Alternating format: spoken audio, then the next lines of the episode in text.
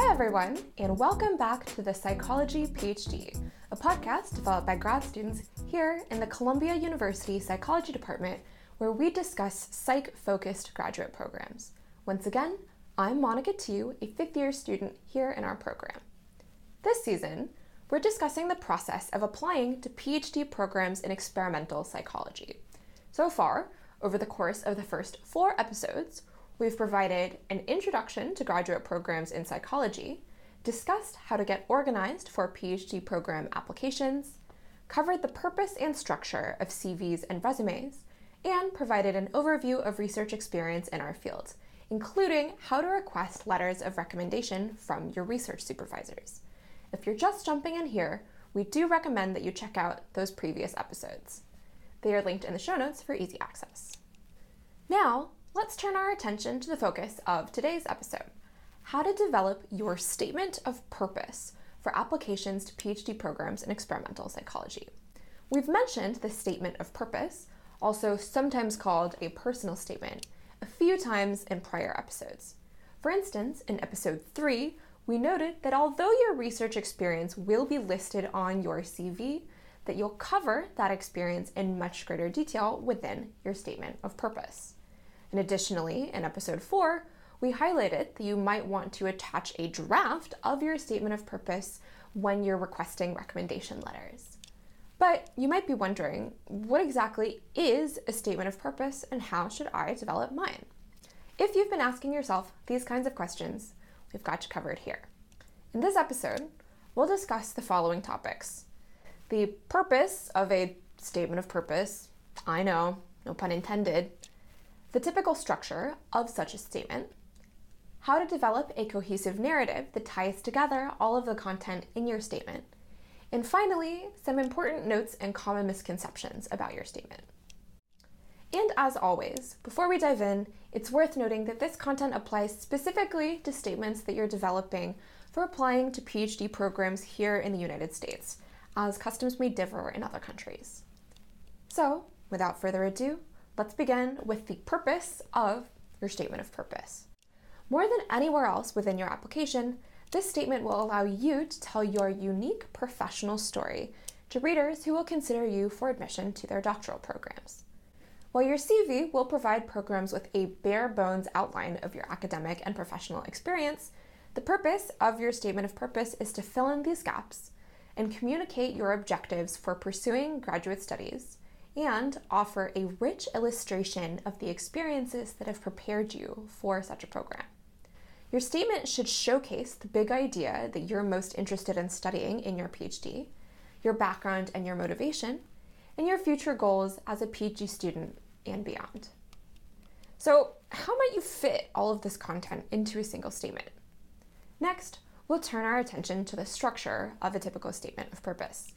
In this section, we'll first talk about the length of your statement, that is, how much space you'll have to write within, and then we'll cover how applicants tend to divide up that space to cover different topics.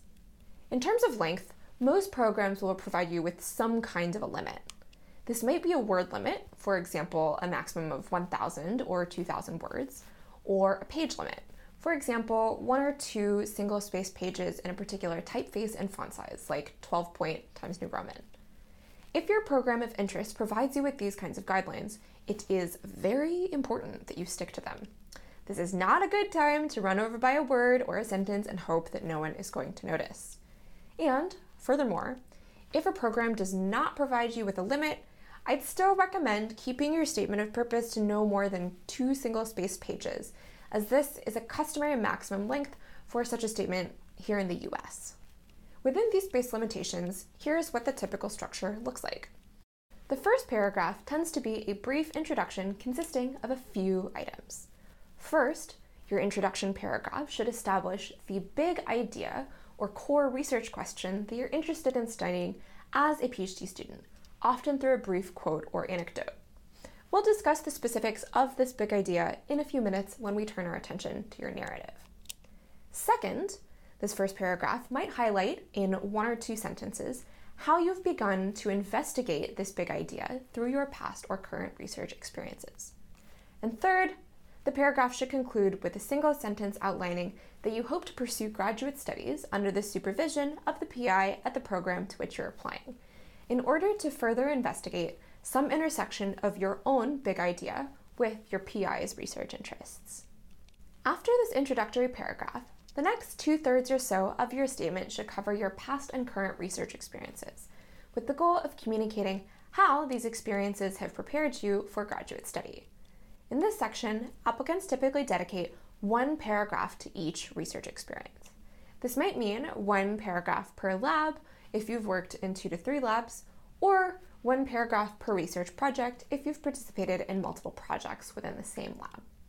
In each of these paragraphs, you'll introduce the experience, clearly define your specific contribution, highlight the results or the expected results if you haven't finished data collection yet, and finally, you'll describe what you learned.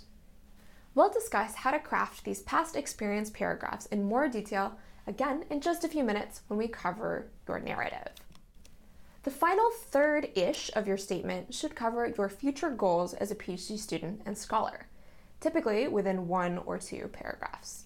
In this section, applicants often mention their long term career aspirations and note how a research focused program like the one they're applying to will prepare them for such a career. Then, most students reiterate specifically what they hope to study as a PhD student under the supervision of the PI that they're applying to work with. Sometimes you might write a line or two about how the program is a great fit for you in particular, especially if there's something very unique about the program's faculty or resources that makes it a great fit for your research interests. Say if they have special facilities or equipment that are needed to investigate your particular research question, or if a certain faculty member has special expertise in the method or statistical approach that you hope to use. Finally, most statements of purpose end with a very brief one or two sentence conclusion paragraph reiterating your enthusiasm for the program and its fit given your interests, as well as your confidence in your level of preparation to embark upon such a program of study. This paragraph often ends with a sentence thanking the department for their consideration. So, to summarize the overall structure of your statement of purpose once more, between your introductory paragraph and your short concluding paragraph, about two thirds of your content will focus on your past and current research experiences, and about one third of your content will feature your future goals as a PhD student and scholar. Nailing down the general structure of your statement is only half the battle. Although the admissions committee wants to hear about your research experiences and qualifications, they also want to hear your authentic voice. The best way to achieve this is by framing your statement with a narrative. It's important that your statement of purpose has a narrative or a common thread going through it because a narrative will provide the reader with a clearer, more cohesive picture of your research journey. Said another way, a narrative for your statement of purpose can be thought of like the chassis for a car or its body. A vehicle has many, many parts, and then only the wheels touch the ground, so it needs the chassis to serve as a strong foundation for all the car parts to rest on so that the car can run. Likewise, the foundation of your statement of purpose will be your narrative. Like most narrative essays, your statement of purpose will most likely be chronological and reflect a single theme or general idea. Of course, a statement does not have to be organized chronologically, but we do recommend this because it will make your statement easier to follow. What's even more important is to establish an overall idea that conveys the big question that you're interested in. Essentially, this big question or overarching theme is the core idea that drives your specific research question. One way to come up with this big idea is to think about the why behind your current research interests. For example, if I'm interested in psychology in general, it's worth asking myself what about psychology research in particular might be driving my interest. Or instead of just saying that I for example, I'm interested in the behavior of people in social situations, I can develop that big idea one step further and ask, how do people understand other people? Or how do people reason about the emotions and thoughts of others and themselves? In this quick example, we've successfully identified a candidate general core research question that might drive an interest in psychology. In this case, not only have I clarified what I am interested in, for example, the psychology of behavior in social situations, but also the why behind those interests, how humans understand other people.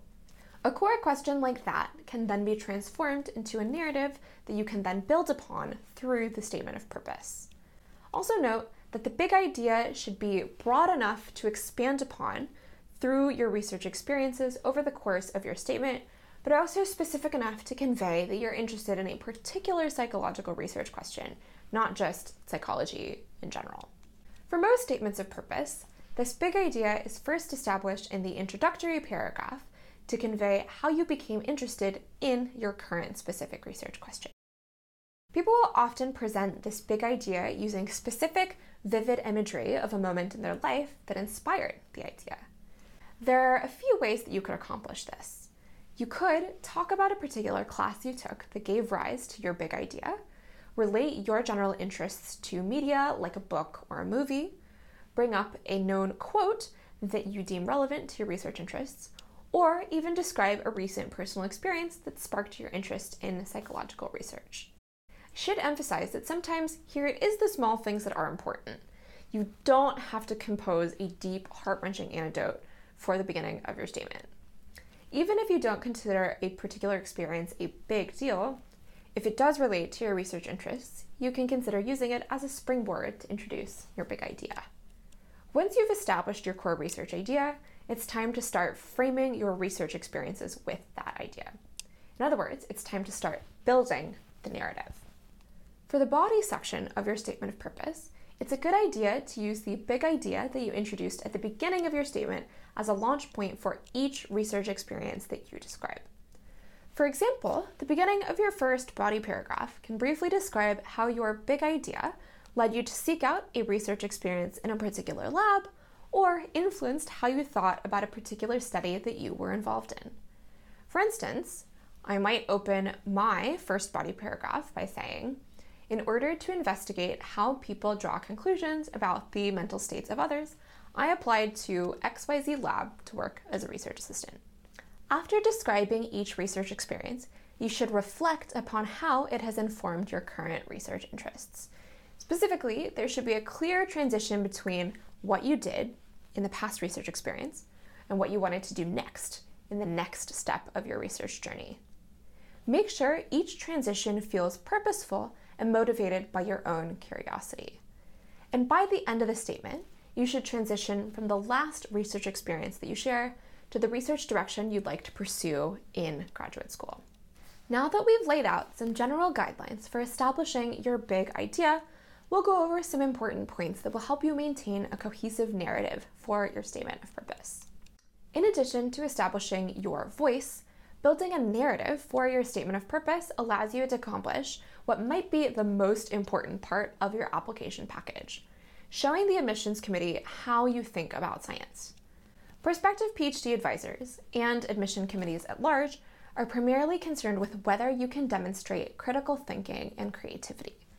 Even if you have tons of research experience, it's more important that you show your reader how you've engaged intellectually with those experiences. You shouldn't just describe a study that you participated in, but also what you did and what you found. In addition to those things, you should strive to touch on the following. First, be sure to touch on the psychological theories that underlie the study you're describing. Next, touch on the gap in research that the study aims to address. In other words, why the research question is important. Next, describe why you did what you did to contribute to the study. And finally, mention the implications of your research findings. If there was a problem that came up in the study that you solved, you can talk about troubleshooting you did, what you learned while solving the problem, or what you would change for a future study. And likewise, you should leave space at the end of describing each research experience to reflect on how the study you worked on has further informed your understanding of the research topic. You can do this by proposing some lingering research questions that might have come up because of your experience. You can also discuss the conclusions that you reached based on the findings that you acquired. Or you can also communicate how the study's findings have further molded the big idea that you first introduced at the beginning of your statement of purpose. It's great if these lingering questions that you pose can segue nicely to the questions that you pursued in the next step of your research journey. If you choose to include some lingering questions, it's okay if they're not super closely related to what you would specifically like to explore in graduate school. This is simply another way to illustrate how you're thinking about science to your reader. Above all, you should demonstrate some sort of intellectual grappling with the questions that you've come across over the course of your research experiences. After all, your reader wants to see you think like a scientist. If you're describing a study that's currently in progress, you should clearly describe the hypotheses for the study in lieu of presenting results. This is a two-step process. First, you'll need to describe the behavior and or results that you currently expect for the study. And second, you should describe what such a possible finding would suggest. And the second point should complement your previous description of why the research question is important. So, now a word about when you describe the skills that you've gained from your research experiences. You should avoid, under all circumstances, merely rephrasing what can already be found on your CV. Any and all skills that you've gained from your experiences should always be placed in the context of the study itself. For example, instead of stating that you have experience completing fMRI pattern analyses, you might say that you conducted fMRI pattern analyses in order to examine whether memory retrieval causes greater differentiation among highly similar neural representations. You should be sure to explain how each skill that you mention acquiring contributed to the research study in question. A failure to place such a research skill in context might cause your reader to wonder whether you've adequately understood the study's purpose. Or worse, it might cause your reader to wonder if you have actively engaged with the study or if you merely completed tasks that your immediate supervisor assigned to you. The takeaway here, then, is to show, not tell. So, one last big piece of advice as you're drafting your statement of purpose.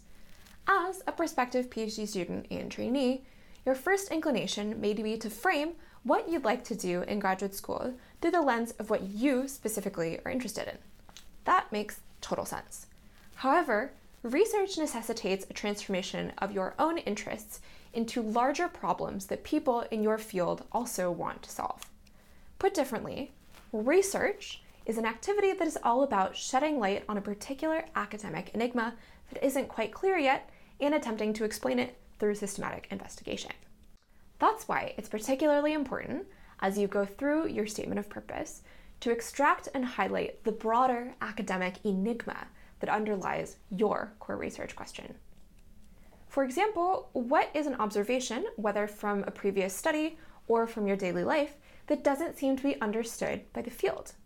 What are some observations that already exist that can be explained by multiple conflicting hypotheses? These are questions that might help you think critically about the research enigma that you'd like to solve in graduate school. So, I do want to give some credit that the idea of research as an enigma or a puzzle comes from Sam Gershman's lab at Harvard University. If you're interested in learning more about how to identify the sorts of academic puzzles you'd like to pursue in graduate school, we've linked their original set of slides in the show notes below. Now that we've gone over how to build your very own narrative for a statement of purpose, we'll share some important notes about the process of drafting your statement and then dive right into some key misconceptions and pitfalls you should avoid. First, it tends to take quite some time to develop a strong statement of purpose, in most cases, weeks or even months. For this reason, I recommend that you start really early ideally in the spring or early summer before the fall in which you plan to apply. As a reminder, as I mentioned in episode 4 on research experience and recommendation letters, it's best to provide a full draft of your statement of purpose to your recommenders when you ask them for letters. And given that you'll be sending these letter requests no less than six weeks before the application deadline, you'll want to create a timeline for yourself to make sure that you have a draft ready by then. Further, it can be daunting to feel like you need to produce a perfect statement in the first draft all by yourself. In reality, though, a strong statement is developed and refined over time with the assistance of your colleagues. When first beginning, rather than attempting to write a full draft all at once, you can jot down ideas as they come to you. At this stage of the process, it can be helpful to free write. Getting thoughts down onto the page is much more important at this stage than worrying about finding the perfect word or turn of phrase. Once you have enough of these thoughts written down, you can then organize and revise them into a more cohesive statement. And finally, you're not on your own while writing your statement. Reach out to people you might want feedback from and ask if they'll be able to review your statement of purpose. You can get feedback from your recommenders or from other colleagues, if possible, people who are working in academia. Once you've finished a rough draft, send your statement to your reviewers for feedback. Ideally, no less than six weeks before the application deadline, as I mentioned before, to give your reviewers time to return feedback and to give you time to edit. Overall, give yourself time, don't be too harsh on your ideas during the writing process, and incorporate others' feedback. It might seem good to start your statement with an eye catching hook that will grab your reader's attention. On the surface, this advice seems well intentioned and, I mean, it makes a lot of sense. Why wouldn't you want to grab the reader's attention? Well, faculty members go through tons of statements every application cycle, which means that they are looking for some key components of your statement as quickly as possible. In other words, faculty members are not looking for introductions that state how passionate you are about the field. They're looking for introductions that display curiosity and a commitment to the field. That's why you should stay away from hooks about your passion and focus on the spark that led you to your current research interests. A spark works well because it's a subtle and sophisticated way of conveying your interests to a faculty member. For a spark, many statements will use a short anecdote to do this. The best statements will keep their anecdote to no more than three sentences in length. Those who have recently graduated might use a brief time from their experience in university, while those who've been out of school for a couple of years or more might describe a recent situation that prompted them to apply to graduate school and pursue academic research. If you are part of the latter category, say if you've spent a couple of years in a non academic field like industry or business, you should also clearly communicate why you would like to return to school and get a graduate degree. Reasons may vary from person to person.